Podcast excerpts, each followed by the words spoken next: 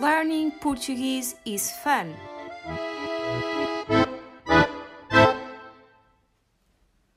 Olá, bem-vindos ao sexto episódio de Learning Portuguese is fun.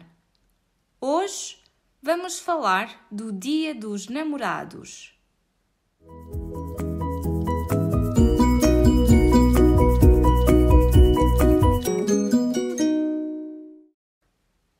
O Dia dos Namorados, também chamado Dia de São Valentim, é o dia mais romântico do ano. O dia 14 de fevereiro é uma data especial na qual se celebra o amor e a união entre casais e namorados. Os apaixonados trocam cartas de amor, postais e presentes tais como os tradicionais ramos de flores ou caixas de chocolates. Quando estamos apaixonados, sentimos borboletas na barriga. É uma sensação de felicidade muito boa. Este ano, com a pandemia Covid-19, não foi possível jantar fora, pois todos os restaurantes estão fechados. No entanto, houve muitas pessoas que optaram por encomendar o seu jantar online, balões, flores, velas ou chocolates. E que flores podemos oferecer no Dia dos Namorados? A rosa é a rainha das flores e a flor mais escolhida para oferecer no Dia dos Namorados. É uma flor muito bonita e cada cor tem um significado. A rosa vermelha significa sedução, desejo e paixão.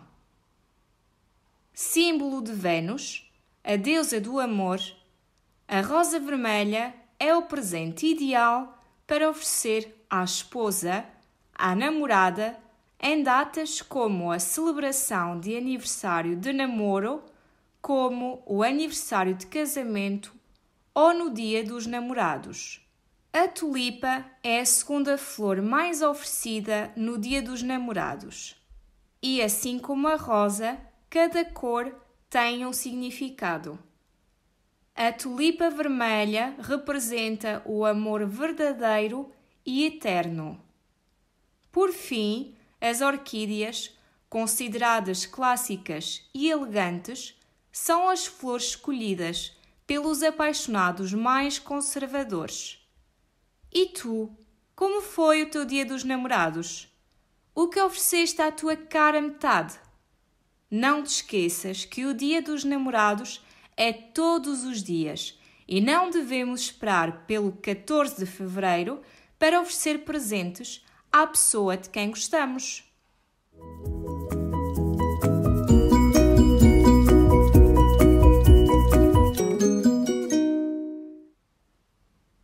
Expressão do dia é sentir borboletas na barriga. No texto, ouvimos o seguinte: Quando estamos apaixonados, sentimos borboletas na barriga. Esta expressão é uma forma poética de dizer que estamos a sentir certas sensações e emoções, como o nervosismo, a ansiedade, ou a felicidade. Utiliza-se frequentemente para traduzir a ligeira inquietação que se sente quando, por exemplo, nos vamos encontrar com um novo namorado ou namorada ou quando estamos apaixonados.